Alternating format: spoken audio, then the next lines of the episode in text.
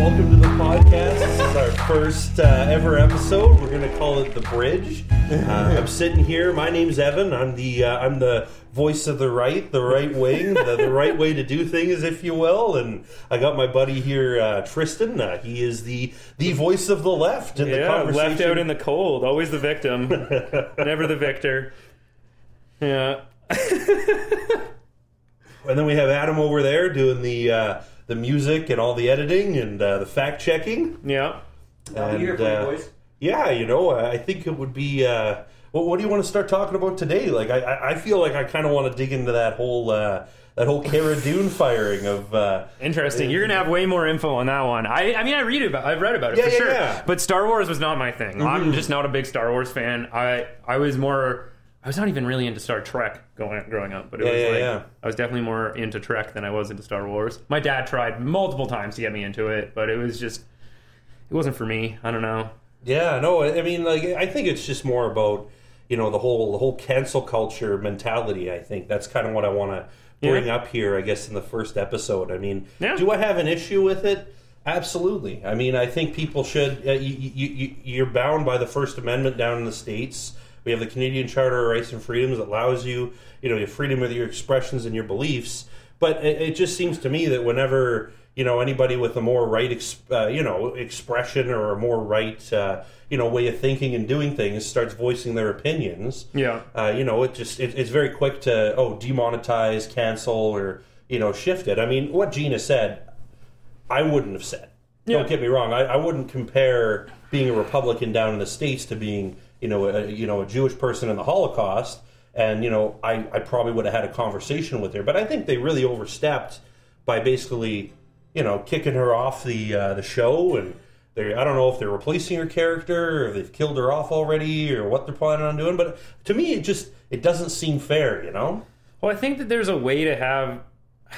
I think I, I agree that it's it was wrong to make the connection. I think this is going to be weird, where I'm probably going to dip my toe more onto the right than the left. But I think that there's actually a way to make that comparison indirectly without being so flippantly offensive towards people who are still alive who literally lived through the actual atrocity. Yeah, absolutely. And just to to basically throw a red flag of going, hey, before there were there were gas chambers, there were you know uh, people who were being excommunicated for their opinions, That's true, right? And so if you were to have a conversation like that in a legitimate way, um, I think that there's a way to do it properly, appropriately, in which then you have a leg to stand on. But when you go so extreme to one side, it's super tough, especially when you're dealing with like you got to remember Disney. Disney is the king of cancel culture in the sense that they've been canceling your public rights forever, right? Like That's true. From a, like in the legal sphere, it's a unique one because the only reason why Mickey Mouse is not in the public sphere for all of us to use as characters as we want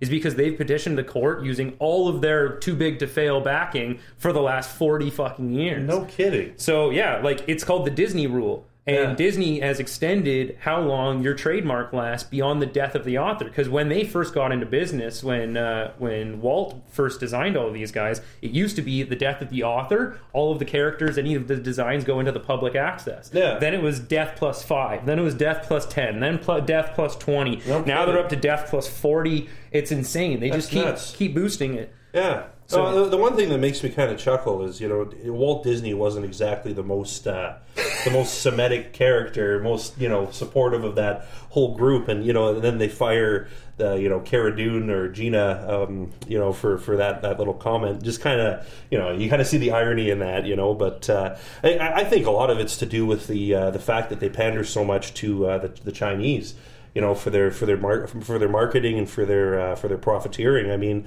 you're dealing with a country that openly, uh, you know, abolishes people's rights and freedoms and oversteps them and over you know overrules them. And uh, you know, when you have a company that you know the, the main source of their revenue is coming from a place where freedom of speech and expression isn't really. Uh, you know, a way to run the country. Yeah. Uh, you know, it, it doesn't surprise me that they can so, um, you know, haphazardly and easily write someone out of a script. But you know, you got to look at Disney too and say you hired an ex UFC boxer. Yeah. you know, the lady could probably like pick me up whole and bench press my body. And don't get me wrong, that's a, that's a thing of attraction for me. I like the Amazon ladies sometimes, but you know, when you look at it, you hire that person on, you kind of have to have an idea that you know maybe they're probably going to have a little bit more of a a perspective that's you know not Disney compliant. And you know maybe that's just the way Disney needs to go about hiring its actors now. I mean, if they're going to have this very strict, um, you can't speak about this, this, and this, then you know they have to hire people that kind of fall into that cookie cutter shape, which is unfortunate because, in my opinion, you lose a lot of uh, the other perspective when you hire only one belief and understanding. You know. I I agree. I think one of the benefits come out of it, and and I think that there's a there's a way to get me wrong in the next sentence here. But the benefits to get out of it, come out of it is that it creates more diversity in the in in the entire industry because those people then become available, and if there's enough fan support to try and get them into something, I mean, we got to remember the first people to cancel uh, people for for comments that were anti-Semitic. I mean, go back and look at the re- first time Seth MacFarlane was canceled, right? True. And it was for anti-Semitic comments on Family Guy. It was a Jew joke, right? From a Jew, no less, on a station run at the time primarily by the Saudis. So Yeah. very, unique scenario to be canceling from, but it was the far right that was doing the canceling at that Mhm. point in time, right? And so there's it's kind of a an interesting middle ground with the ways in which that works. I think that there's also been a lot of focus on people talking about like Colin, Colin Kaepernick and Nike getting canceled from the right and how that pendulum's just swinging back. And so I do think it's basically because in the last few years we've seen the rhetoric from the right become more mainstream, and therefore the rhetoric from the left has become considered socially more fringe. And so we're now starting to see the extremes propping up more on the left. Because prior to that, freedoms were almost always coming from the arts, right? Like, I mean, you go back almost a century now, and Elvis Presley, for all of the shit he stole from black people, he also granted the United States the right to shake their hips on stage because that was illegal at the time. Yep. Right, and. Uh, you go back to George Carlin and all of his favorite comedians and, and the people who inspired him, and you know you got the, the words you can't say on radio: shit, piss, Well, fuck, cunt. let me ask you this: I mean, if uh, if you were if you were around in the in, in the fifties down in the states, you know, you would have been raised with a very regimental. You know, this is the way things are. We're free. Uh, you know, this is we like our big cars. We like our uh, we like our jazz music, and you know, when do you think the U.S., in your opinion, made the most dynamic shift to uh, you know more of a you know let loose kind of culture. I mean, like that. That's kind of what you brought up with uh, with Elvis there. You know, like was it Elvis? You think, or was it? In my opinion, it was the Vietnam War. That's when I think the the, the bulk of the American people really made that shift. But yeah, I mean, what, what's your opinion on that? towards more freedom, like Well, or to more the more I guess towards more freedom of expression. You Yeah, because it was moral freedom. It, it was more like y- y- you had to comb your hair, you had to part it, you go to church on Sunday. You know, that's that's what I think of when I hear you know 1940s, 1950s America. Yeah. and then you know late 50s, early 60s, all the way up to the 70s. I think that would have been you know big time of you know change, right? Well, I think what you have to remember too is like the injection into the arts of black culture is a huge importance that created a different space for people to kind of flex different artistic backgrounds. And up until the the '60s, there were still abolitionist uh, style movements going around throughout the U.S. And it wasn't until I think it was '67 that the Catholic Church stopped uh, teaching that the Jews were on the wrong side of things. So you got to remember, like the the view and the opinion of a lot of the people in the United States was colored by that, right? It wasn't until the '70s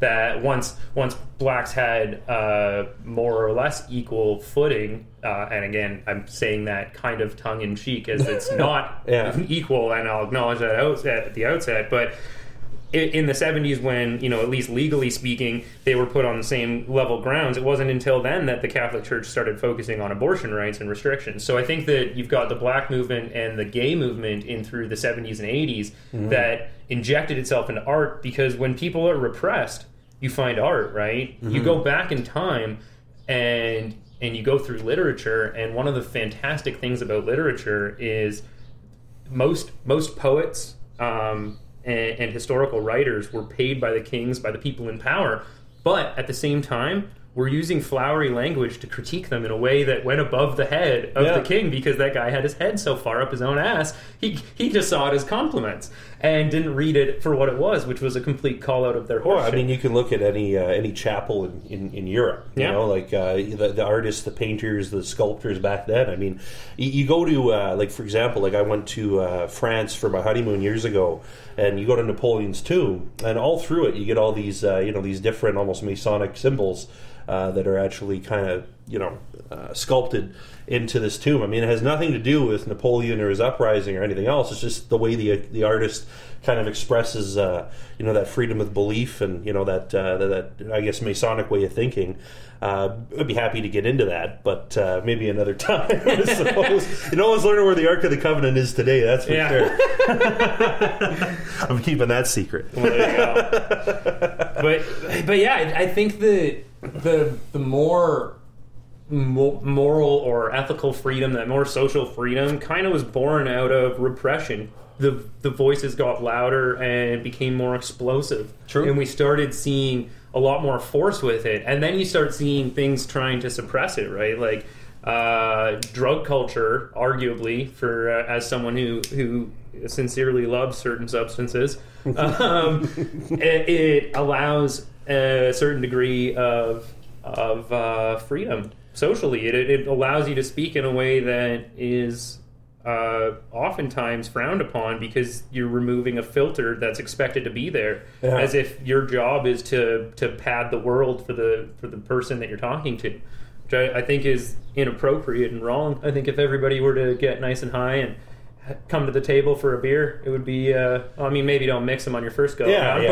but yeah. but you know, No, I I, think totally- the conversation would be better. I totally agree with that. I worked for a general manager a little while ago, and uh, his whole ideology was like, uh, just if, if the world could just get together, you know, and just just beer and bud, you know, a little bit of you know five percent light beer, maybe up to you know a nice stout seven eight percent, you know, and then you know like a nice BC bud, you Yeah. know. 15 to 25 percent you, you'd agree with that adam i mean like if, if everybody just like got together once a year, like even like workplace or whatever, and you just call it like I don't know National Get High Day or whatever. Yeah. You know, you show to work, you get paid.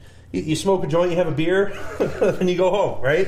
Everybody does that one day. It would be like Christmas, but better. But see, I think the funny thing is too is that like we're preaching to the choir because I think that basically everybody below management is already down with that lifestyle, True, anyways. yeah. Because we need to cut the fucking edge. Otherwise, man, just what a boring daily grind life can be. So it's like a lot of the time it's just about giving yourself a break. But I do think that that artistic repression is what we see uh, kind of coming into the forefront. A lot of people being able to do things that they weren't able to do, and yeah, I mean, you get to see a whole bunch of different uh, interesting forays into different use of language. I think the the arts as they started expanding, uh, you know, into music and started getting into hip hop. You start now nowadays. If you if you listen to the radio, you'd be hard pressed to find a song that doesn't have a specific rhyme scheme that was born out of hip hop, True. right? Yeah. And I think that that's a really cool thing to note because now we're even seeing that in country music, stuff that was almost exclusively white based, right? Yeah. And so, yeah, it's uh, it's interesting. I think that there's been a massive culture shift, and it's happened at a lot of different levels, uh, socially, intellectually, um, culturally. I think that you know you've got when you have so many people from so many backgrounds living in in one place. Eventually, things are going to get blended. You're going to have an interesting fusion. For sure, yeah. I mean, uh, that's kind of been going on ever since you know the creation of I, I want to say uh, North America in a big way. I mean, like you had all these people coming over in boats that had to you know coexist with each other, or you know not in a lot of ways. Uh, but uh, my, my my favorite place to you know read about and you know talk about is New York because every time you go there you know, you, you got your Chinatown, you got your little Korea, you got your uh, little Italy, you got all these cultures that you know work together in a lot of ways to you know create uh, you know, a place where you know the arts could express themselves. I mean, you had and, and food is an art, in my opinion. I mean, yeah. it's, it's one of my favorite arts. if you, you can tell just by looking at me, I mean, uh, you, you have a whole bunch of cultures that come together, and I, I imagine back in the old Western days, if you'd never had you know spaghetti before, it would have been like eating worms.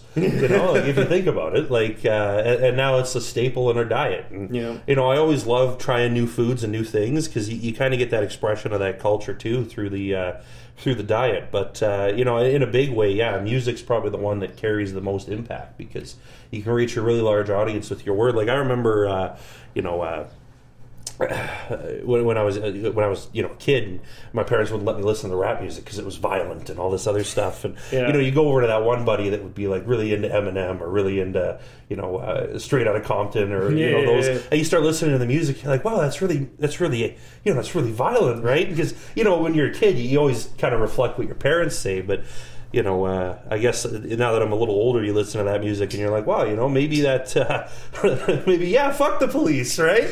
yeah, I had such an interest.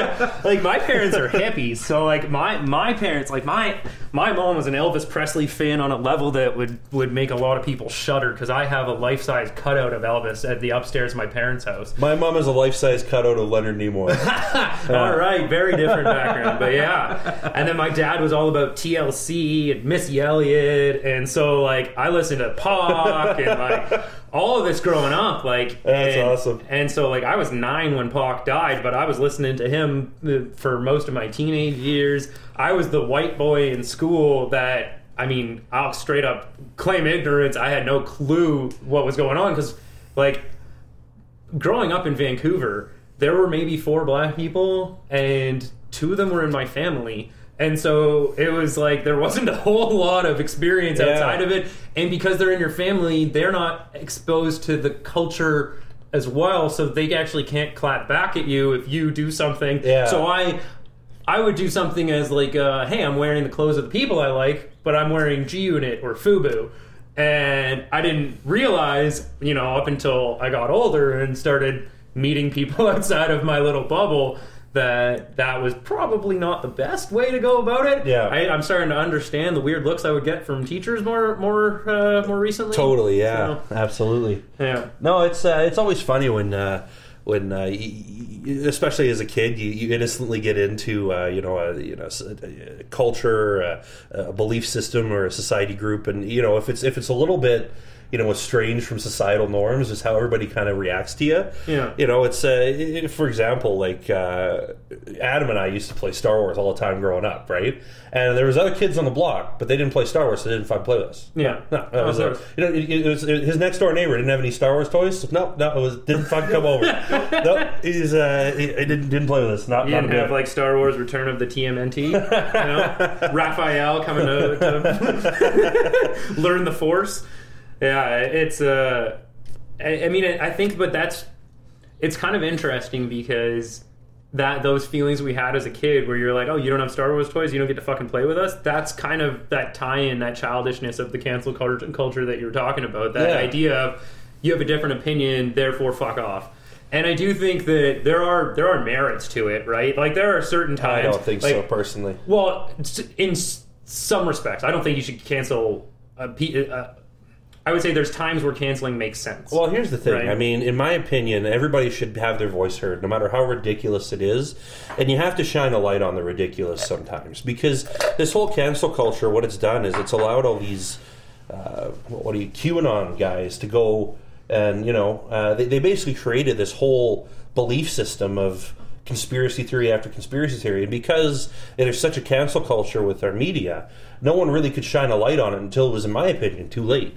You know, like I, I would have rather they just addressed it at the time, said, okay, this is what's out there. This is what this is. You know, let everybody know about it. Let everybody know the, the fallacies and everything that go with it and then you know let people make an educated decision but the problem is especially in this pandemic you have a lot of people that you know when they're told not to believe something and it's canceled you got to lay into it it's just human nature and that's kind of in my opinion, what kind of the backside, the problem with cancel culture is, is the things you cancel become martyrs. Yeah, I, I so okay, I, I, agree. I think there's two points that we need to, that, that need to be made. I think um, one of the the interesting ones is when it comes to well, okay, so for pl- deplatforming, the Yeah. the idea that we're associating with cancel culture right now, um, the reason why that exists, I almost the one of the reasons why I'm I, I'm hesitant to say I dislike it completely is because legally one of the reasons it exists is because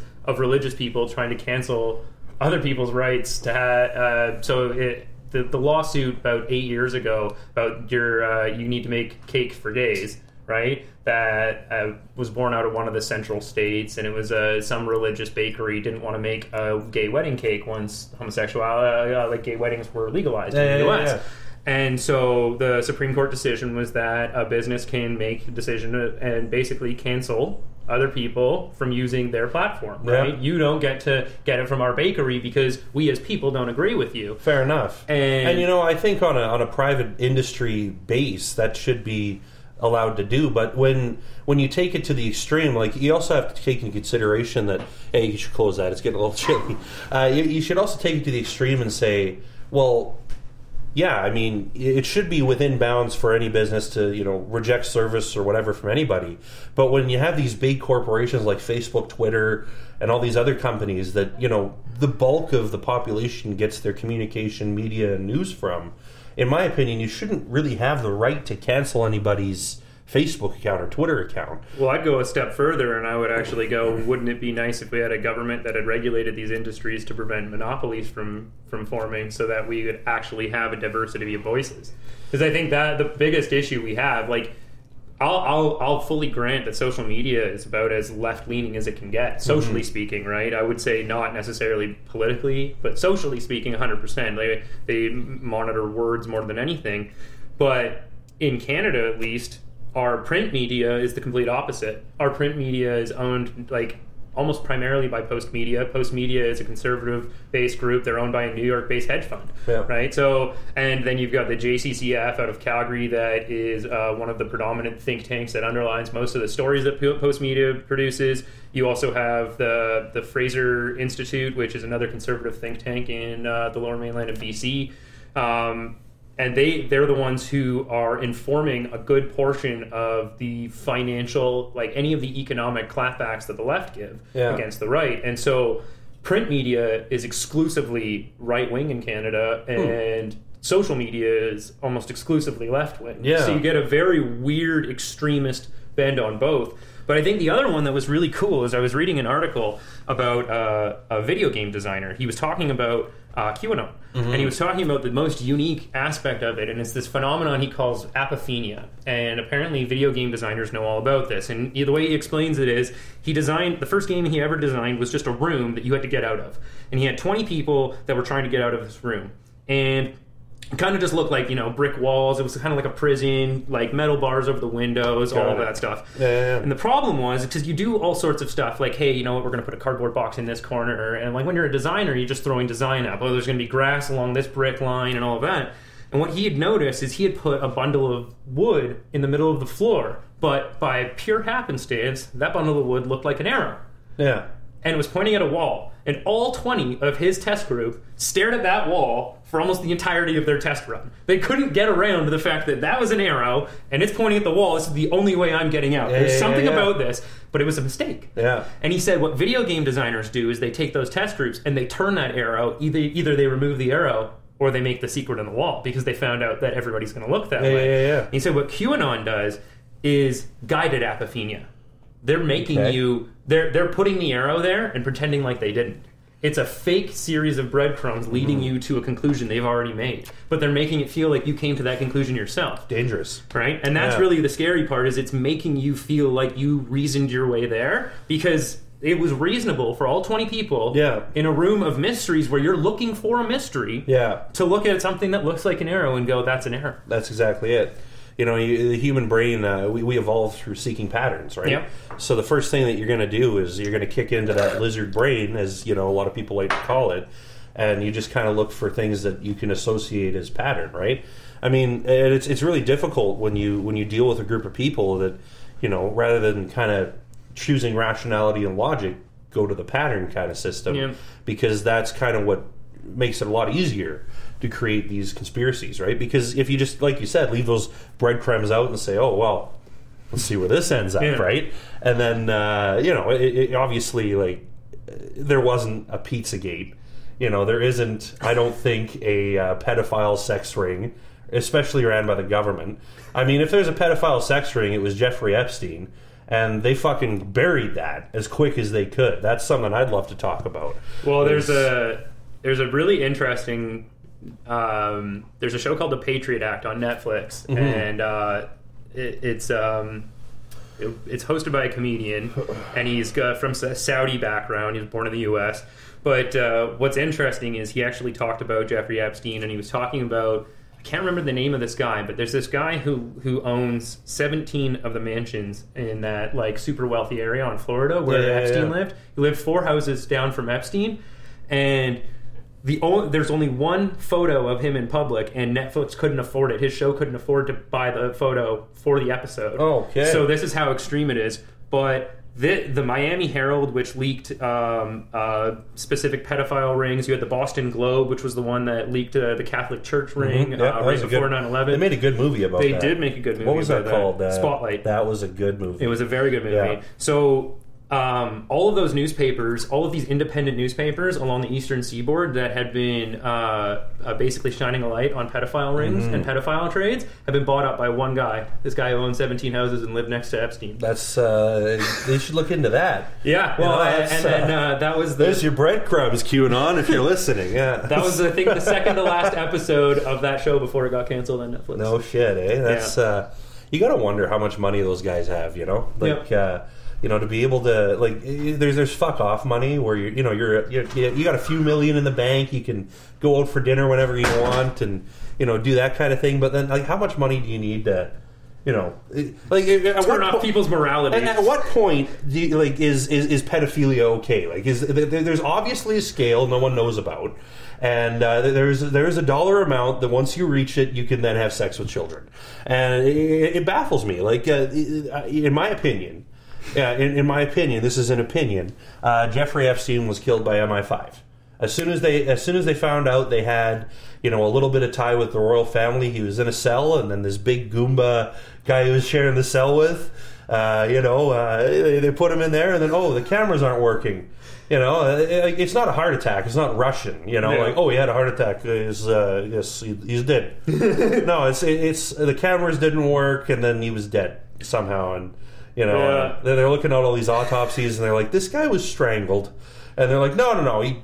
It wasn't a strangulation. He hung himself. It's like, well, look at the look, at at the marks on his neck. You know, like that. Usually, like if you hang yourself, your marks are going to be up around your, uh, you know. I think this is the carotid artery. I'm not sure, uh, but yeah, if you're choked, it's usually down around the collarbone, right? So you know, unless you like hang yourself like this, which no one can do. I mean, you know, uh, it, it, it doesn't it doesn't compute in my opinion. But yeah, I don't really have an opinion for who it was. It definitely smells really bad, but that that's pretty much the extent that I tend to go on things where I haven't really looked into it. Is I Yeah, do the smell enough. test. I Yeah. don't know. The legal background lends me to not really wanting to give an opinion if I don't if I haven't looked into it. I'm more like, oh, I'll cast doubt over here, but uh, yeah, but yeah, yeah, no, that's about it, it was just it was just really strange how you know they, they released I don't know which what what Duke or whatever incest baby the royal family they had you know that was hanging out with Jeffrey Epstein, but they had pictures of him with. Uh, you know, this 17 year old, 16 year old girl. As soon as that made the media, a couple days later, he was dead.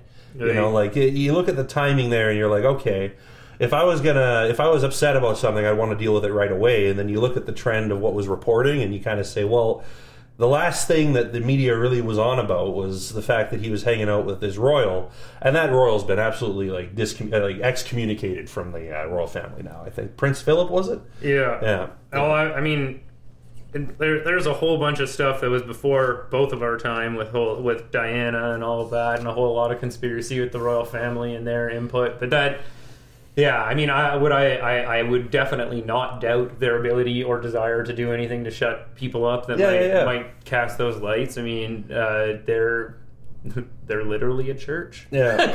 yeah no, they're, literally. they're just like the Vatican. Yeah, they're going to literally, ship their like pedos Vatican. around and hide everything they can. and you kind of look at it and you say, okay, well, I, I, I don't know. The, the funny thing about the Diana accident was the only person that lived in the whole accident was the one guy that was wearing a seatbelt. yeah. You know, and then you look at that, you're like, well, maybe that's, you know, if you get into a catastrophic accident, you're not in a seatbelt. You're as good as dead. Yeah. I mean, that's that's just unfortunate. But yeah, there's. I don't want to get into Diana. I really, really don't. Yeah, I know. Once you open the door to conspiracy theories, I guess was the moon landing real and uh, all those different species of cats on Mars, you know, all that fun stuff. Cats on Mars. oh, I don't know. My grandma used to love reading the National Enquirer. So, My grandma too. yeah, no kidding. yeah, I guess they love. She, she call she fantastical- call it the dirty paper. She's this old English lady. She's like, "Oh, Evan, could you please go get the dirty paper?" And I'm We're like, very "Grandma." different grandmothers. Mine was like, the- uh, "This is stupid news. I like to read it." Yeah. A very Russian lady. very stupid. Uh, oh, give my- me, give me my scratchers. My grandma's like your, your typical like, you know, haute cuisine eating, you know, English lady, and uh, Oh, you know, just just a classy. Like I, I imagine, like back in the you know 40s, 50s, she would- she would have been a classy broad. But you know, now it's time kind of catches up with you, and she's got some pretty uh, pretty funny opinions on how things work.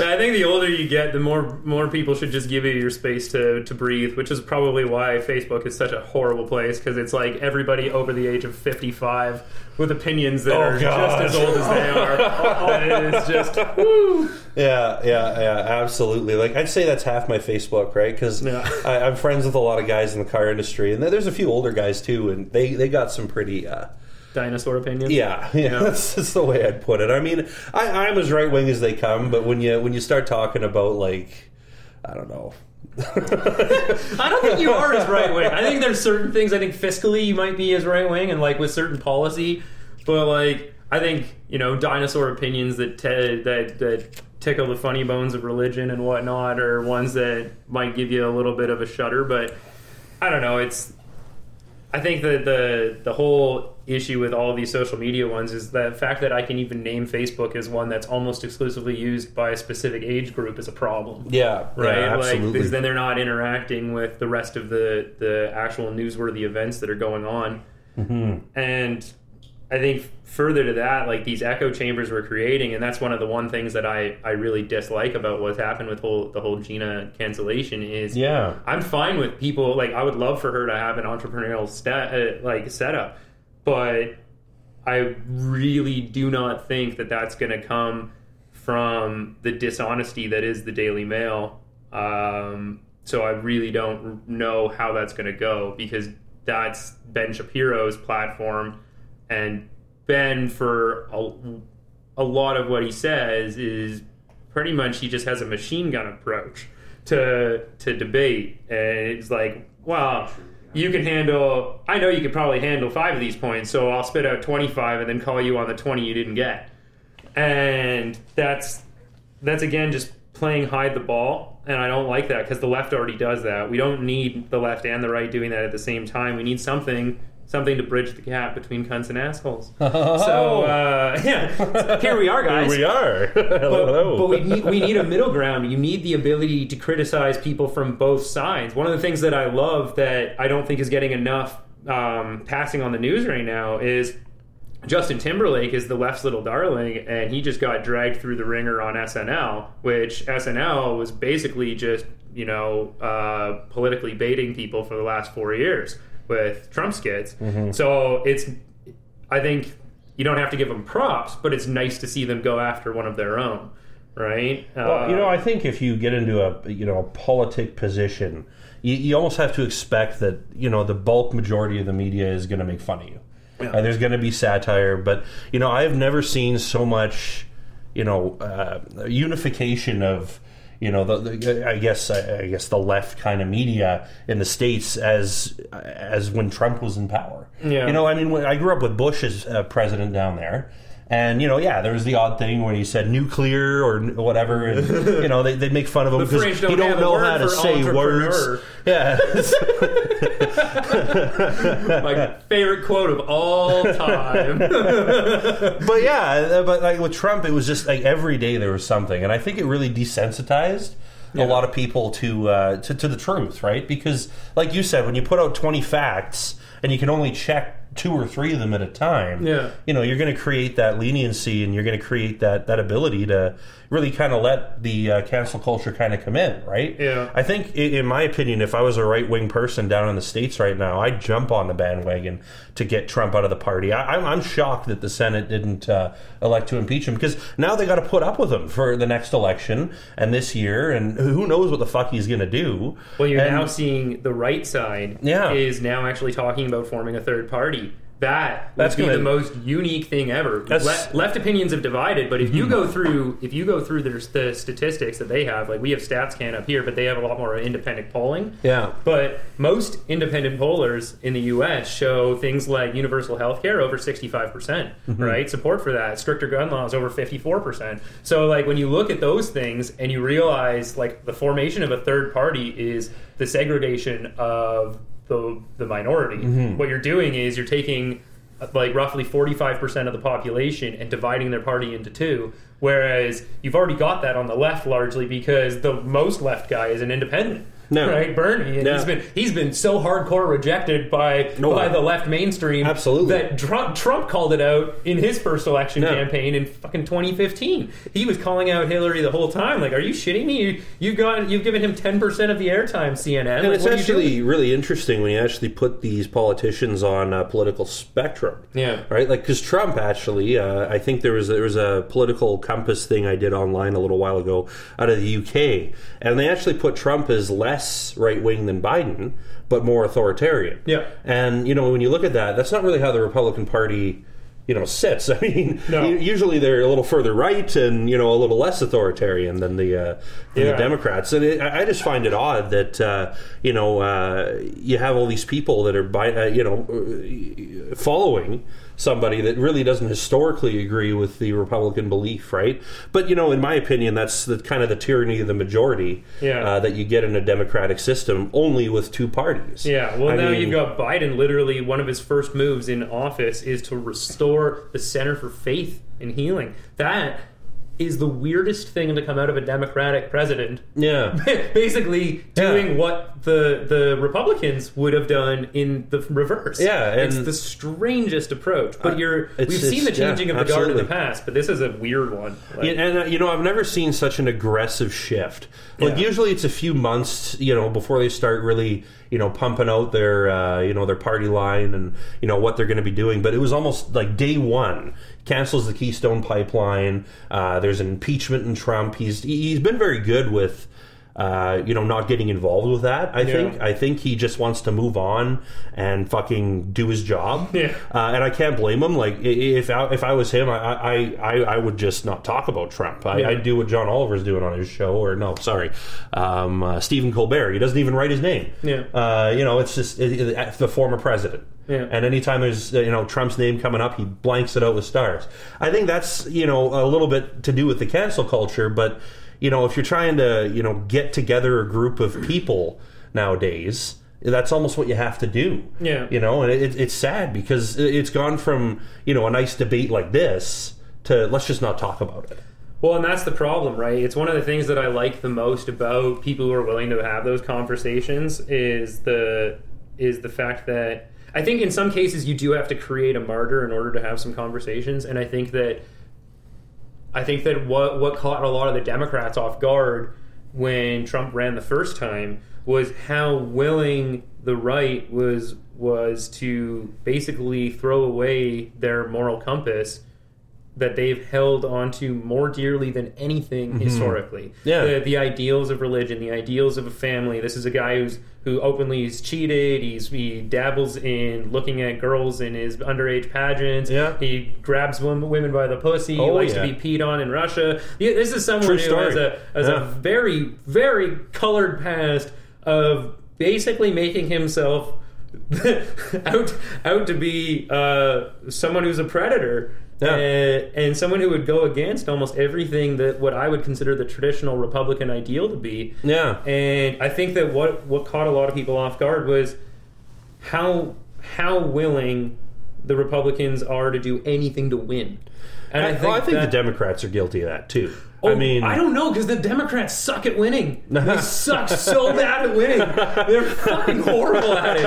I think that's the worst part. Like, look at the, de- the last few Democrats have won have been so centrist. My uh, yeah, uh, the thing yeah. I was most excited about was that dumb blonde senator that w- decided she was going to try and impeach Biden on day one. I was like, huh, this is someone who's so idiotic. She wants Kamala Harris as president. You think that's going to go less left? Oh, geez. She, she is a Bernie pawn. Yeah. That would be the most most from someone from my position, I'm cheering the shit on. I'm like, yeah, impeach him. Do that shit. I don't even know what for. Smelling hair? Cool. I'll vote for that one. Fucking get Kamala in. We're gonna set. We're not gonna have to deal with Clinton saying, "I'll be the first woman." Oh yay! And we're not gonna have to see a person like Tomi Lahren running in the next presidency with a with a VP Ben Shapiro. Yeah, yeah. God damn, if the first fucking female president is from the right, the left loses. They lose everything. they lose. If, next thing you Take know, notes. Next, Take notes. next thing you know, the next Republican president is going to be an atheist woman from uh, from, from yeah. the Middle East. There like you it's go. going to be the least likely candidate of all time. I, I just think like from uh, like just just in the last eight years, the, the, the the changes that the parties have made down there, and there's really only two ways they can go now. They can either agree with Trump's idiocies and you know continue fighting the him against the other uh, you know the other parties until he gets either reelected or he dies, which is you know in my opinion going to tear the right apart. And uh, you know, or they could go about it in a more Canadian or Italian way and have multiple parties. I think, and I think honestly, that's the way they should go because you'd get a voice for the people that are a little more left of center. Bernie would have had a following, and he would have had you know his voice heard in the uh, in what's their House of Commons Just, called Parliament oh, or yeah, whatever. Yeah. Uh, you know, but it, it, when you have a two party system, you have to toe the line and the line's always close to center no matter how how, how much you want to be different no matter how much you want to change. Uh, you know like for example like uh, the best example of this in my opinion would be ronald reagan. He started his career as a democrat yeah. and then became a republican and got elected uh, mainly because the, he, he, he kind of read the map. He said oh the center's shifting to this way and he got in and did what he did. And you know do we want to get into that today I would use, you. I would honestly Uh, use but, a more uh, recent example because I thought Mitt Romney was a great example of a guy who Yeah, that's who what I was going to talk about. state, uh, I feel bad for him. He's got this nice head of hair, and it's just quickly falling out with all this Trump shit. He's probably pulling it out at night. Well, I mean, but he you got to remember too. This is a guy who in 2012 he had to run on against Medicare for all Yeah. as one of the only people to have successfully implemented like universal health care in his state. Yeah. He he had to argue against everything. Yeah, And there was a unique opportunity to to take that middle ground Republican. I thought he should have won. Yeah, I, I, uh, I thought he was more reasonable. At that point in time, there was so much stalemate going on in, in the House that by, that Barack wasn't able to really do anything he wanted. Right? Yeah. Like, and I think that that's always going to be the unique advantage that Republicans have is if if a Democrat can't do what they want, they tend to not force it through Yeah. to the same extent. Whereas Yeah. Republicans are like executive orders, yeah, like Ruth Bader Ginsburg uh, died when three minutes ago. All right, we got one on on the line. We're ready Next, to go. next, Like, let's go. Yeah, like, but the last time that happened, they were like, um, you can't be uh, putting a president or putting a, a, a Supreme Court justice in in your last year in office. but they still did. yeah, well, And- yeah, and but that, but that was the argument. Uh, There's always that. I mean, there's like it- it's it's on both sides of the party. You know, Oh, like- yeah. and that's kind of the thing. I mean, like it, it, it's it, that, that hypocrisy, you know, uh, where they can say one year, oh, this isn't okay for you know any political party to do, but you know the minute they have the power, all, all of a sudden, oh, you know, well they did it, it's okay. Like look at gerrymandering down in the Yeah. states. Oh, it's the worst. Anytime that a new new uh, you know. Uh, new government organization gets elected down there, the voting maps change, and they do it in a way that's. Eh, Back in time, it was more of a guess. Yeah. But now they have such technology and such statistics. They can literally. There was one. Uh, I think I I don't know what state it was in. I think it was New Hampshire. Um, I- but uh, basically, this guy was running for uh, running for a position in office, and uh, the Republicans were gerrymandering the maps. They literally cut his house out, uh, so he was part of the more Republican uh, group of people, Yeah. and uh, they, he wouldn't let him kind of be elected in his uh, in his town. And he was like, you know, I've seen a lot of things, but that was gangster. Yeah. Um, and you know, I, I don't know why they even allow that to happen. I mean, gerrymandering shouldn't be a thing. I think there should be a third party that kind of overlooks that, you know, to protect the people, you know, in a way that you know their votes going to go to a you know more equal standing. But Yeah. you know, if if they're doing it every re-election, I guess it kind of comes out in the wash either way. But But I think that's one of the things is like you got to then give props to the people who are straight up gangsta. Like for for the Trump out there, there's also AOC who was a straight up thug and went through like ground level in a state that had been run by one dude for 20 plus years, and she was like. Fuck it, I'm gonna take him on as like somebody before I hit 30. Like, Yeah. talk about just straight up gangsta. Like, Yeah. you can disagree with her policy all you want. She is like hardcore. She does not let up. All of those videos online, she rips into them again. Whether you're on her side or not, doesn't really matter. She's hardcore with her point. Like I'll give it's the similar to the to the Ben Shapiro's out there. He carved a niche for himself as a guy who was one time pundit on I think a CNN, and he just had a great gotcha moment with Yeah. the guy, and he just got another interview after that, and he ran with it. You take that opportunity and you and you just capitalize again and again. Absolutely. Well, is there any points you want to talk about today? I mean, we haven't really been doing the, Yeah. the left versus right here. We're kind of agreeing a lot. We agree on a lot Yeah, we- we- I think when, when the world's so fucking extreme, it's it, it's almost comforting to to find like a, a little bit of, of middle ground, Yeah. right? I think that's that's probably what's what's the weirdest with it all because I would say that we, we likely disagree on a lot of stuff from from taxes to to uh, immigration and things of that nature.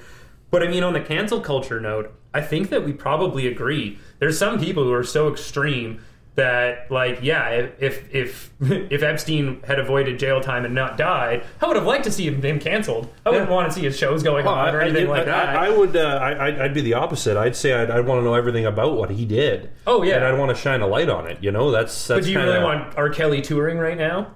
like, I mean, at the end of the day, You I- know, it, it, it's kind of funny that we referenced, you know, the, the all these evil things that have happened in human past. I mean, like the Holocaust and everything else. I mean, this is going to be the new, uh, almost uh, cultural genocide. Is these these rich, super rich people uh, being able to do whatever they want and get away with it? And you know, uh, and they're doing it to the bulk of the population. I mean, it was thousands of children Yep. uh, that they estimated Epstein was bringing to his island and his houses and all these other places. I mean, yeah, that's going to be the new. It's not governments sending people out to go fight for unethical reasons or reasons you wouldn't agree with. Yeah. It's it's these you know.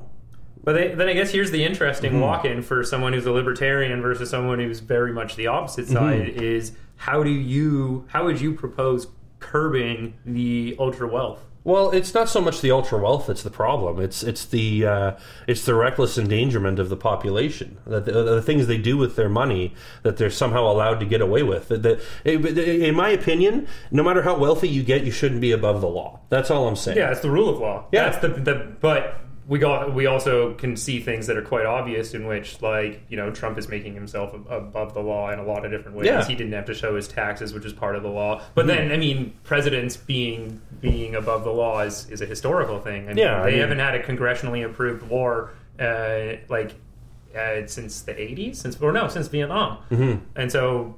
Basically, every president since that time, every sitting president has been a war criminal. So, like, That's a good way to put it. so. I think that like the people being above the law is always going to be the fe- uh, uh, going to be the case. So mm-hmm. then, as long as wealth, uh, extreme wealth exists, mm-hmm. there's going to be people who are willing to look the other way in order to get their hands on some of it. Mm-hmm. And I think that knowing that we either have to curb extreme wealth or have some sort of centralized funded government or police agency or something that actually is a with outside of the reach of these uh, super Yep. wealthy but also able to hold them uh, uh, to account because Yeah. i think in canada one of the biggest ones is uh, like the best example is the CRA because the Canada Revenue Agency, if ever you could define an agency as low hanging fruit only, I think that would be the perfect quote to describe how CRA operates. Because Torstar, which was the the Toronto Star, they were the last liberal publication in Canada. They got bought by uh, Conservative Twins last year, but um, prior to that, in 2016, they had done this huge report. Took about a year to do, and they had gone through all of the books of the top 100 companies in Canada and found that annually they skate they skirt over 9 billion dollars in taxes right? 5.2 billion dollars comes from top 5 banks. Hmm. so how does the banks how do we how do we end up having an agency that can fight against those guys when they're the ones who also are the ones paying for it it's kind of it's kind of like the the big short all over again Yeah. you're going to give me a triple A rating, or I'm going to go next door to Adam and he's going to give me a, t- a triple next ra- triple A rating. Because if neither of you do, you're both out of business. Yeah. And then the next guy who comes in and buys up your property on for pennies on the dollar, he's going to give me a triple A rating. Yeah, and you know, in, in my opinion, you know, I think it's just more about the enforcement of the law. Uh, that that's kind of what we need to look at, not so much increasing taxes or you know doing anything like that. The, the real only uh, purpose of government, in my opinion, should be to ensure that you know the the, the population's secure and looked after. Uh, but you know, if you look at that uh, under a microscope, you can obviously start picking that apart. But uh, as a whole, you kind of say, well should there be these companies that can operate, uh, not pay taxes, and you know have these CEOs that are above the law or these wealthy people that are above law? No, no. In my opinion, they, they- they should there should be a flat tax, a lot like how they do in Russia, where everybody pays ten percent of everything they buy or everything they make, and that way you're not going to have to have all this, you know confoundry of oh well I can write this off I can write this off I can't write that off I can't write that off no it's 10% how much did you make it's 10% on that Yeah, I mean, you're, not, you're never going to get me to argue against simplifying the tax code. Yeah, I think absolutely. that the tax code's a joke. The, quite literally, every piece of legislation that's written impacts the tax code in some capacity. In Mm-hmm. the states, their tax code, I think, I think it was over ten thousand pages. I'd have to look back into that. that's probably but- right yeah but it's, probably more actually who knows yeah it's insane, right? Yeah. Like the to you have to have an army of lawyers in order to be able to actually navigate it. Yeah. So simplicity definitely would be an important thing. I think uh, kind of hidden in the shadows of all of this too is the fact that this entire time governments know what you owe. That's why they can send you an error notice when you've paid them the incorrect amount. Mm-hmm. But as a handout to H&R Block and Intuit and TurboTax and all these guys, they don't send you a bill. They ask you to guess. Mm-hmm. They're like, "Hey, we know what you owe." Oh, well, why don't you just tell me what I owe then? No, no, no, no, no. Why don't, why don't you guess what you owe? yeah because if it's too much we win right Yeah, yeah. if it's too little well we still win Oh, Oh, shit. It's too little, and you. By the way, you owe me uh, the rest of it by tomorrow, or Yeah. you're going to jail. yeah yeah Uh, but but but guys, Steve right there hasn't paid anything. Steve Steve's okay. Don't worry about Steve. Steve's okay. Yeah, like it's just it's a Yeah. it's an obscure system, hundred percent. I Uh, think that you know the, the only advice I give to any listeners out there is if you're in Canada and you want to ask a question to the CRA, don't call them. If you can even get them on the phone, first of all, don't uh, get an accountant. Go through your accountant. Let your accountant show who you are on paper. Yeah. Don't try to do it yourself. Pay someone to do it because y- y- if you get audited and you don't have an accountant, your life turns to shit. You go seven years back. Who has seven years worth of phone records? yeah. Who has seven years worth of anything? I mean, I don't even have.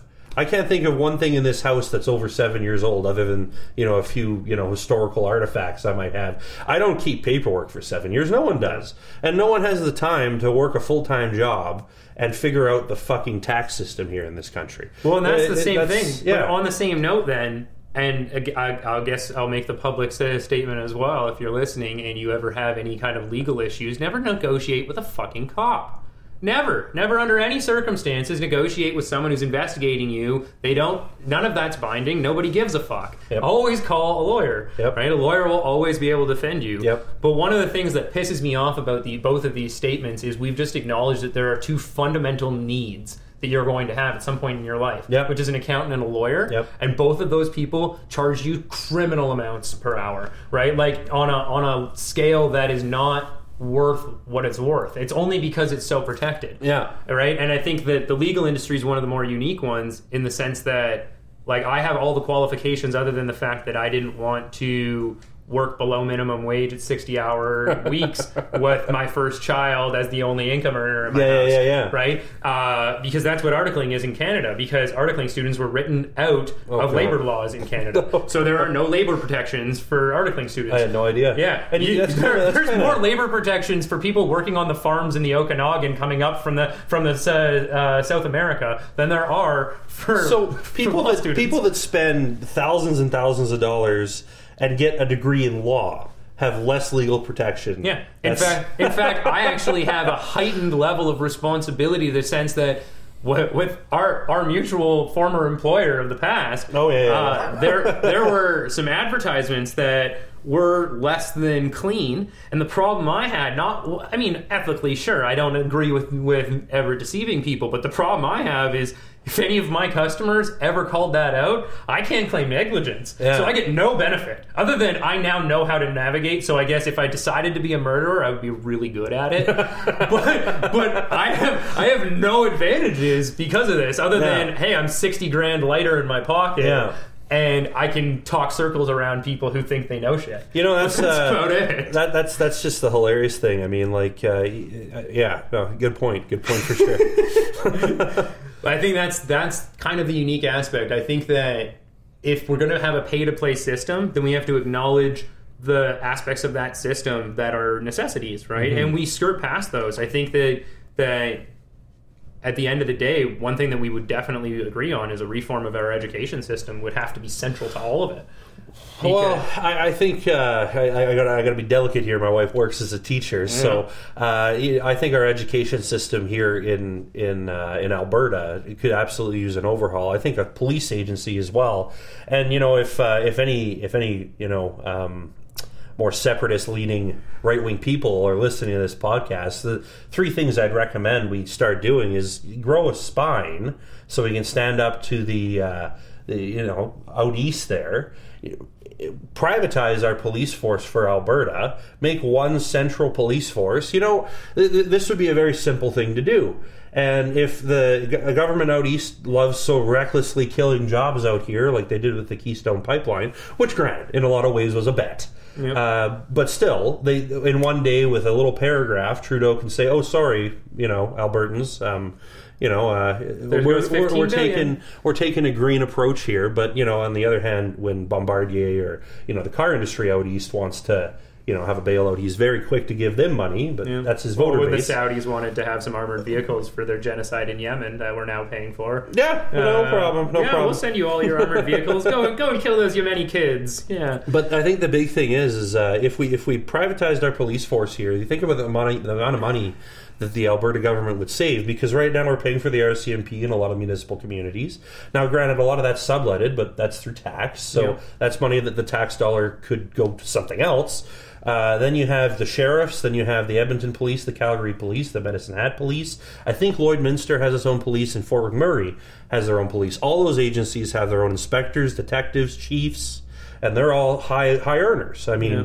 you don't take a job of chief of police if I, I imagine they're making over 200k. I imagine. I don't know. I, you Well, can fact check that. five-year RCMP uh, makes 86k as their starting point. Yeah, so, so- so they're but they're progressive up from roughly like the low 60s. Oh yeah, you to start at like 55, I think. But you also have they don't really only have a two-year diploma, no face-to-face interview. you don't even need a two-year diploma to join the police force. Uh, they've made well, yeah. There's some experiential stuff that Yeah. you can have to circumvent it, but Yeah. yeah, it's it, the requirements to be it is is basically a willingness to live in Saskatchewan for six months. That's more or less it, Yeah. and, a, and a heartbeat that will allow you to you know run a certain distance. Well, I don't know. I mean, I mean, I'm not saying I'm, I shouldn't Yeah. denigrate it to Uh, that the- degree. the There's definitely some value. The, the. RCMP does actually have a really good regimented system to bring in recruits, in my opinion. I mean, it does weed out a lot of the bad apples, but yeah, it, it could always be better. Yeah, well, I think that I mean it takes longer to become the manager of a Starbucks than it does to become an RCMP officer. And you got to remember also you can you can apply for RCMP at age 18, Yeah. which means that you can be given a gun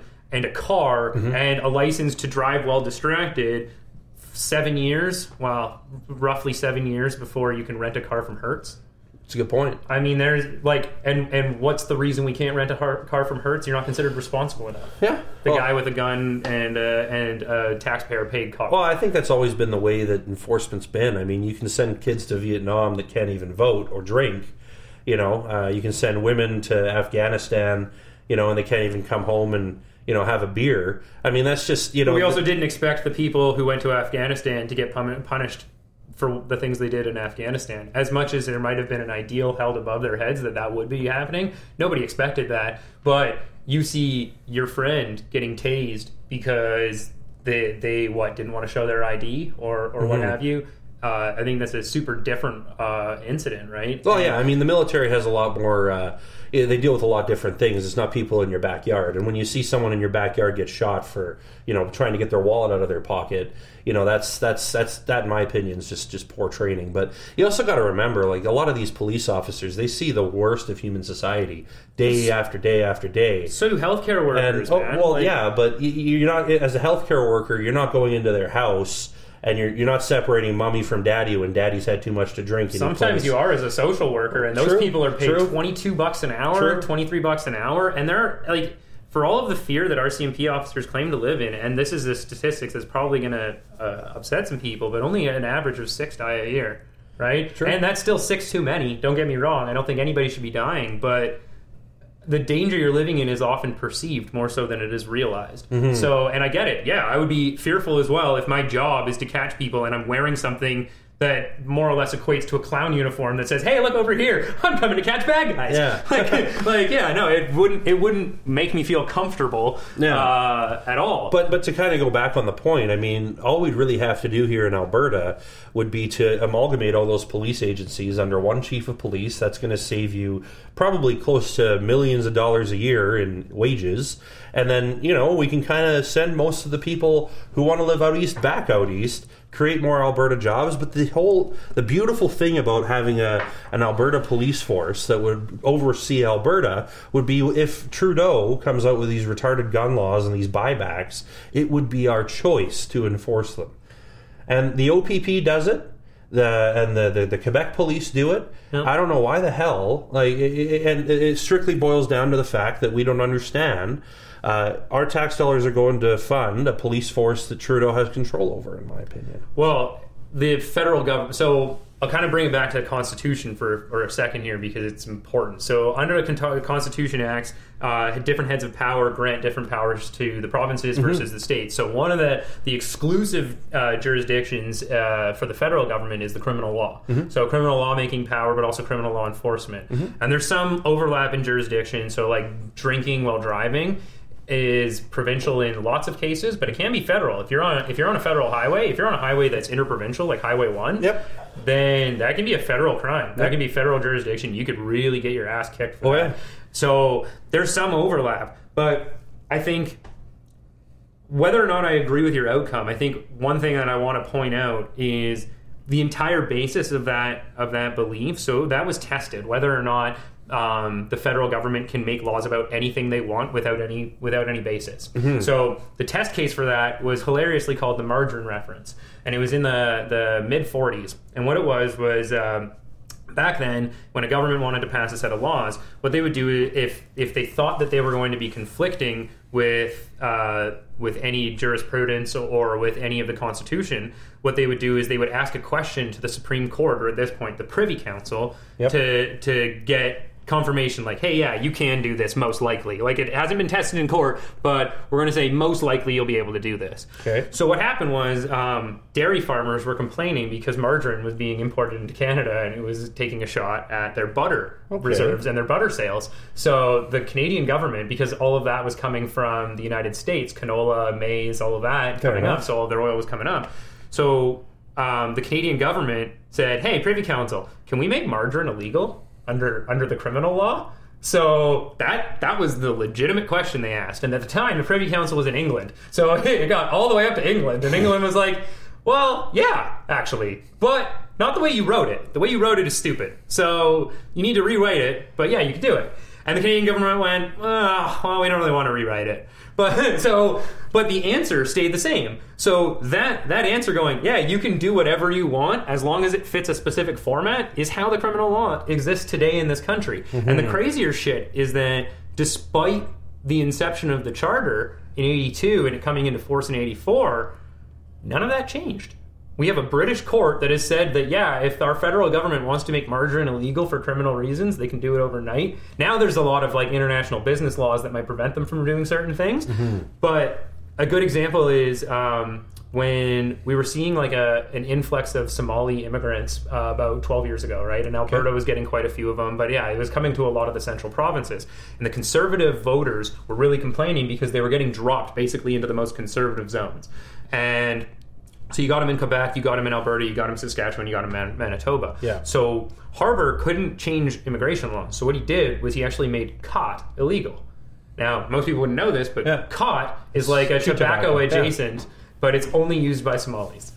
Yeah. and so basically, he was like, "Well, we can't tell Somalis not to come here, but we can make them really not happy when they're here." Well, I think uh, the, the, the whole the, the, big tobacco's in that too, because a lot of the uh, the khat regulations started I think, out of the U.S. and the UK, uh, because these guys would come in uh, and khat is a very cheap thing to grow, and yep. uh, there's really no.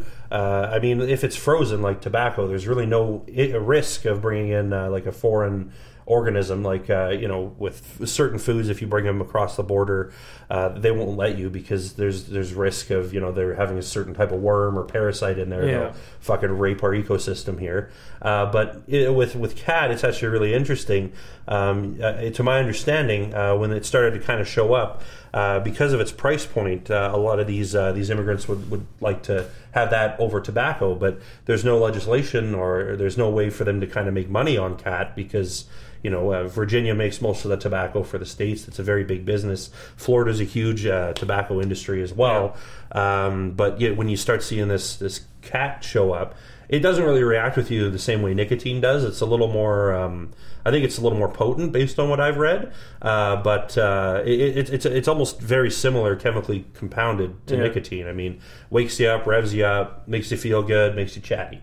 Yeah. Right, and it's like caffeine in, in a lot. I've heard respects, it was more right? mild than that, but but yeah, yeah. but but I guess it, it, I've never tried it. Yeah, me neither. So, so uh, yeah, but it was more just the idea that like can, Canada more or less instructed the world on how to criminalize culture when you can't criminalize a people. Mm-hmm. And the U.S. always did things way more directly, but they learned like the war on drugs was criminalizing culture, right? Like what they did was they went after crack. They never went after powder, hmm. right? Like crack cocaine was the was the the one they were going after, and that's because crack was cheaper, so it can be moved along the inner cities. But yeah, but powder cocaine wasn't hit with the same legislation. Did you know there was a guy that sold like crack cocaine to the White House. Like just uh, basically, uh, it, it, was it was under Reagan.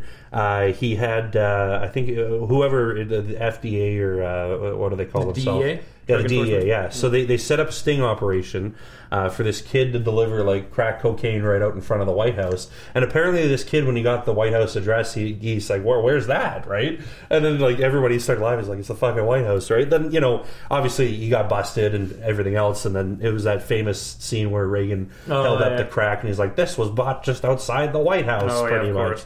And you know, and you're absolutely right. Like they didn't go after cocaine you know, all the fucking Wall Street guys doing blow, making you know millions and millions of dollars trading every day. No, no, no, no, no, no. Those guys are fine. It's it's the crack cocaine that's getting passed, you know, and that's Canada's history. Uh, like like lesson of history though. Like that's the one thing Joe Rogan got wrong on his famous podcast where he talked about the legal history of marijuana he got it wrong. He started with William Randolph Hearst, the, the newspaper printer, right? Who, yeah. who who was perceptually threatened by the Popular Mechanics article saying hemp's the next billion dollar crop. Well, if you rewind 25 years from that time, what you actually get is in 1908, Canada passing the Opium Act. And what it was was uh, for the 30 years prior, we had been bringing in Chinese immigrants to basically build our, our railway at slave labor uh, wages. True. And then we implemented a head tax to try to make it so they would stop coming, but Canada was still attractive. Then we so the head tax was five bucks, then it was fifty bucks, then it was five hundred dollars. Five hundred dollars in the eighteen eighties. So you got to remember, like that's that's multiple houses, that's generational wealth, and that's yeah, how that's much it would cost to get money. people over. And Chinese people were still coming. So Canadian government fucking pissed. So they have this guy named William Lyon Mackenzie. He's uh, from BC. He's an absolute piece of shit. And, um, and yeah, he's a horrible, horrible human being. But at the time, he was he was part of like these uh, these white supremacist groups that were uh, they had they called themselves the Va- Vancouver Anti-Asiatic League. Okay. Yeah, and I got to look into this. I, this is a part of history that I don't know too much about, to be honest. Oh man, so it's kind of interesting. So Mackenzie, in concert with a bunch of different world powers, he was flying around and basically instructing on how they should go about this. And so the first test was they devised this legislation, the Opium Act, and what it did was um, they found that Chinese people really like to smoke opium. Yeah. Right? Now, opium was incredibly popular as a tincture for white people. Yeah. So tinctures are just like a reduction into a liquid, and you can do it as a dropper or whatever, right? And smoked opium, slightly different content, but it's not. But the the overall effect is going to be the same. Whenever I hear smoke opium, I think of that uh, Once Upon a Time in uh, New York or whatever. Oh, yeah. With, uh, what- I think it was Robert De Niro was in that movie where he was in the opium den. Yeah. anyway, so yeah, it's, it's it's it's worth a watch. Worth a watch. But yeah, so what the legislation did was it, it divided it into two classes, and it said, okay, smoked opium and smoked opium factories. You guys all have, so smoked opium factories had to shut down. Yeah. And people who smoked opium could face deportation, massive fines, and going to jail. Yeah. Whereas tincture based opium, it was a $50 max fine, no jail threat, no deportation threat. Huh. So it was a 100% uh, anti Chinese law under the guise of it. Yeah. When they did, so then you fast forward, so that's 1908. You go into 21, which is when the, when marijuana got added to the banned substances. Now, when it got a- added, there was actually commentary in the House going, "What is it?" Because marijuana at the time was actually just a Mexican word for tobacco. Yeah. like or Spanish word. Uh, but uh, but yeah, so it wasn't even a thing. There had never been any case or history of it. But there was this one woman, an Edmonton magistrate of all things, uh, named uh, Emily Murphy. Now, Emily Murphy wrote a series of articles in Maclean's magazine um, under the pseudonym Janey Canuck. Okay. And she called it the Black Candle. It was all comprised together to be called uh, become a book. And what she said was that there was a, a cr- criminal ring, an enterprise of blacks and Mexicans that are smoking this drug marijuana and raping white women so that they can taint the white blood supply going forward. Black History Month. It's February. So yeah, delightful. so yeah, but, but but here's the kicker: because Emily Murphy, we can't make her out to be the complete and utter villain. Yeah, yeah, yeah. Because She is. You you know what her name is tied to? She's one of the five persons cases that got women the vote in Canada. Okay. So we've got her giving women a vote. Granted, white Christian women only. Yeah. But white women none- nonetheless got women the vote. But at the same time, going, yeah, but if you're not white, fuck all of you. Yeah. So what happened was those articles are what William Randolph Hearst started quoting from. Yeah, absolutely. That's what he started pulling from. So Joe just missed the Canadian part of the history there. Yeah. And I think that's the most important part is we actually taught the US how to criminalize culture. That's uh, and, uh, I love how this is all tying into cancel culture. Like Yeah. we did a we did a complete 360. Like that's just perfect. But Yeah. you know, I think uh, I think at the end of the day, I mean, like the, the war on drugs, I, I, don't I don't see an end to it. I think it's just a very easy way for uh, for our um, executive branch to you know put people away they they feel like are you know uh, what do the Germans call them untermisch or useless eaters or whatever, and i i- you put it in that case and you say, well you know, you had all these, uh, you know, black and brown immigrants coming in, smoking marijuana, and it, it- I, I, I'd love to see the statistics from those years of, you know, how many rapes actually happened. I, I guarantee you there wasn't too too many of them to justify that kind of legislation. Well, but no, it took. I think the the I'd have to go back and look, but I think it was ten to twelve years before anyone was actually uh, brought in under that legislation because marijuana was just not used in the country. Yeah. So it had it was had legal force, but it was never actually nobody did anything with it. That's- and, yeah. and but but I think that that's always been the threat was more of the public not towing the line. I think that that is really what we're seeing right now is there is no more line to tow. Yeah. The public's lost. We're confused Yeah. because we've been basically given two lines and both of them are unattractive. We've Mm-hmm. got the far left and the far right, which you and I would normally put ourselves there, but both those lines are so unattractive that we look to the middle and have a conversation. yeah, exactly, exactly. And yeah. I think that's the beautiful part is that's what we need to do. What we don't need to do is begrudgingly pick up a line just because it's in front of us. yeah, or And just make make laws be just for the sake of making laws. Yeah. Like for example, these new gun laws, in my opinion, with this buyback program and everything that Trudeau wants to do here, in, in my opinion, is criminal theft. You have a group of people that have already done the legal process, got their license. In my opinion, there shouldn't be um, all these e- extra laws on owning firearms. Once you get your license, it should be you have your license. You, you- you've been determined a citizen that can own firearms. There shouldn't be a, a maximum capacity to a magazine for five rounds in a rifle and ten for a handgun. There shouldn't be bans on fully automatic weapons, in my opinion, because if the government can give you a license to drive a car and you can go buy a fucking Mercedes GTS that'll do 280 kilometers an hour. But they chip it.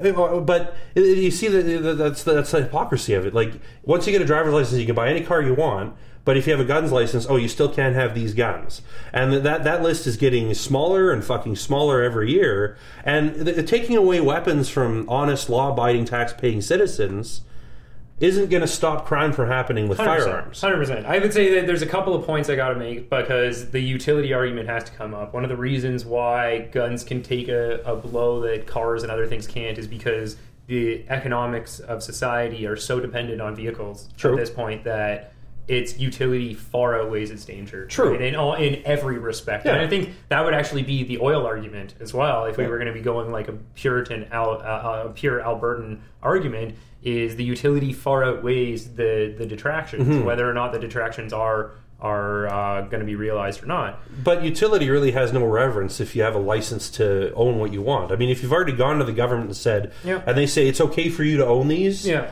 And you've done your practice course, and I'm not bashing that. I think the way we set up the uh, the education for firearms in this country is excellent. Yep. We make we make sure that people uh, you know have to have references. There's a number you can call. You can call that number anytime if someone that owns firearms is having a bad day or you're a little worried about them. The RCMP will show up and help out. Now, I think that's a brilliant way to go about it. What I don't think is why are there these all of a sudden ability for the government to say come in and oh well you can't have this rifle we have to buy it back from you and then you Yeah. have to pay Well, I for would say- me to buy the property that I legally owned and purchased myself it makes no sense Yeah, I don't. I don't agree with the buyback at all. I would say that a couple of things. The Harper government removed the the tracing aspect. yeah the so- long gun registration Yeah, which I disagreed with because it's one of the things that does keep. I think it bolsters the argument that you should be able to have your gun because it's- that way you can track that serial number Yeah. and its usage back to an actual name. Yeah. it allows for better control. And the reason it was implemented originally was in the wake of the mosque, or not the mosque shooting, the Parliament Hill shooting. that's right yeah So to me, just it was really irresponsible to remove that. Yeah. I think that the if anything, Chris Rock had a great stand-up community or a stand-up joke about this probably like 15 years ago now. But he was talking about was like, I don't give a fuck about guns, man. Guns don't kill nobody. He's like, let's let's talk about bullets. Yep. if a bullet was five thousand bucks. You know, if somebody got ten bullets in them, they fucking deserved it. Dude's Yeah. got fifty racks in him. I do like that yeah And I haven't was seen like, that, that, that, to me. I mean, we're we were talking about wealthy being able to get away with more things than other people.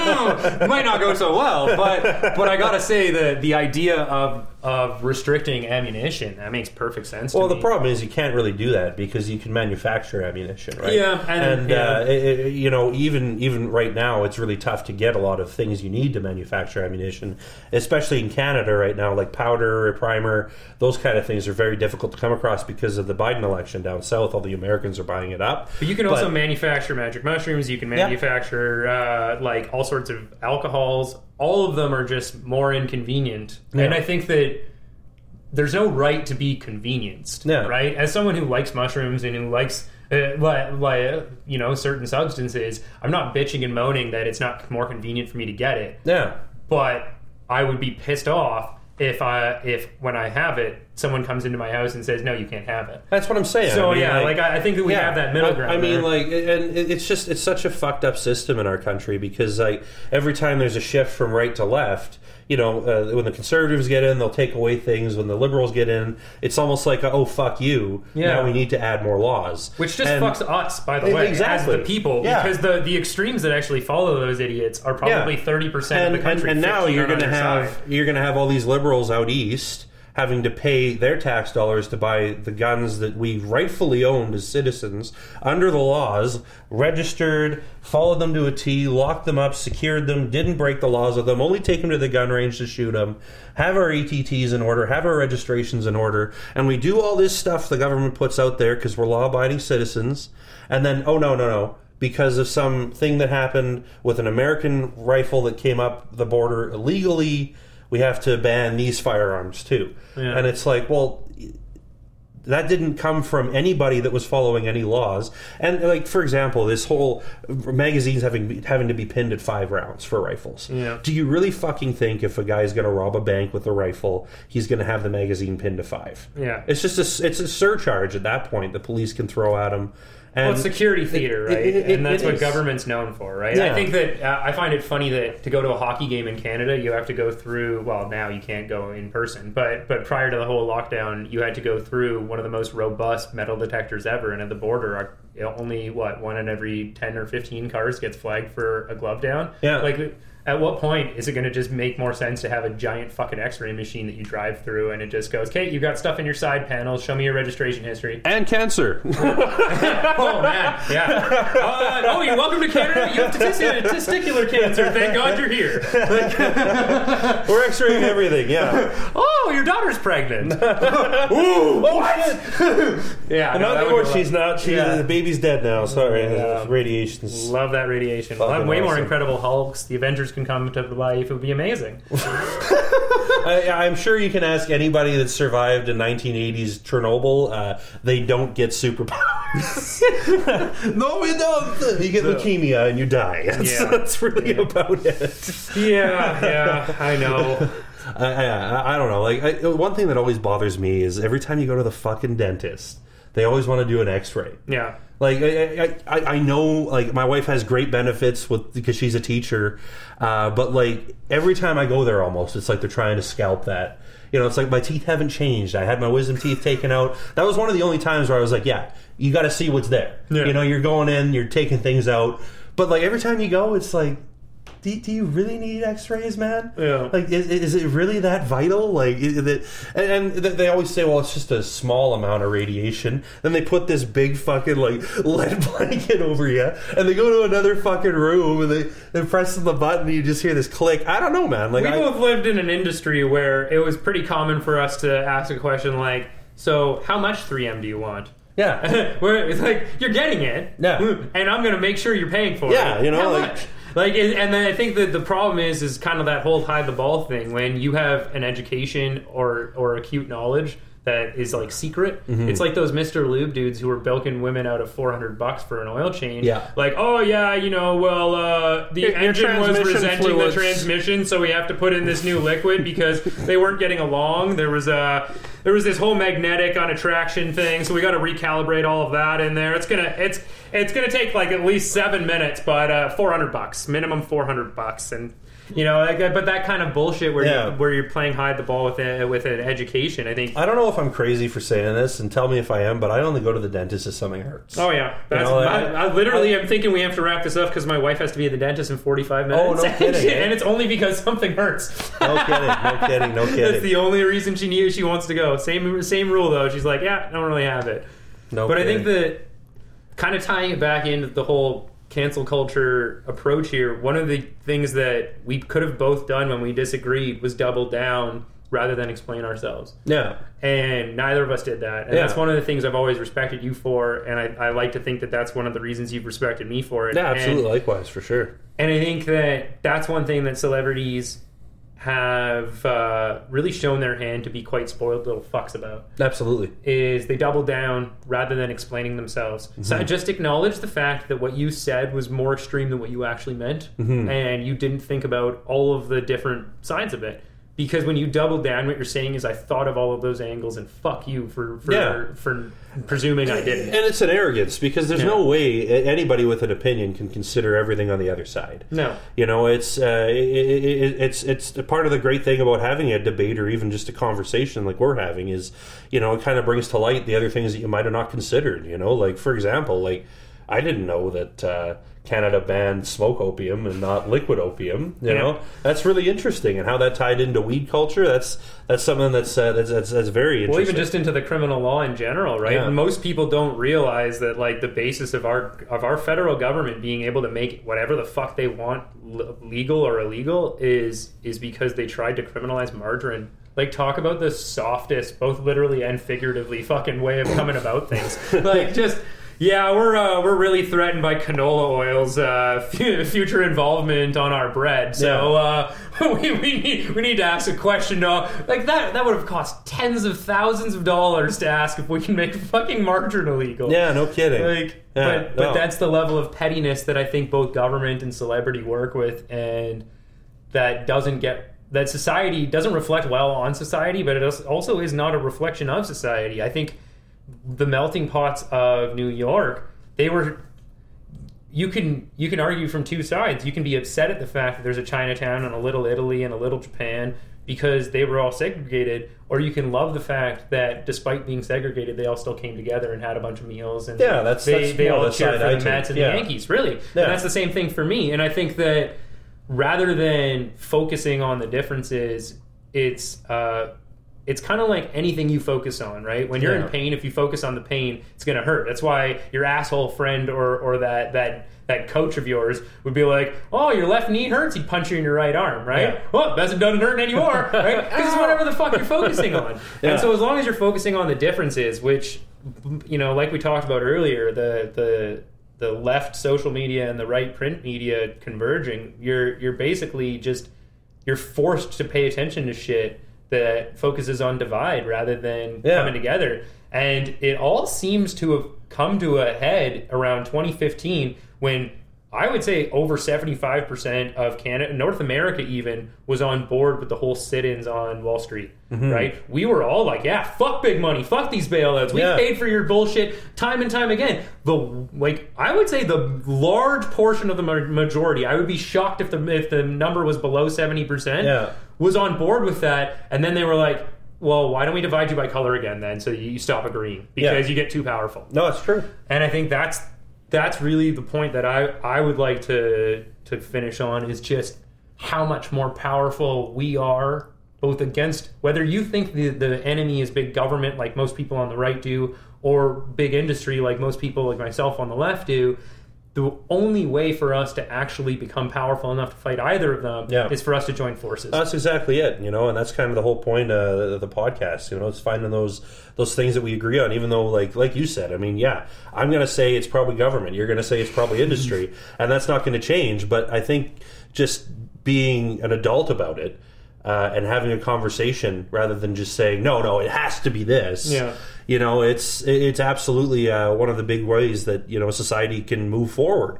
You know, because otherwise, all we're doing is we're, we're picking apart each other, and you know, you, you'll sit there and you won't really achieve anything. I mean, the, the best formed society is one that can have a, a debate. Yeah. You know, one that can have a conversation and an understanding. Um, and yeah, like uh, I don't think you're ever going to convince me that tax is a good thing, but you know, you're more than welcome to try, and I'm going to listen because I, that's, I, I think that there's definitely some merit to listening to uh, the other side of things. I think we're foreshadowing our next conversation. Foreshadowing. Yeah, I would love to talk about taxes. You mean- I think you mean I. I think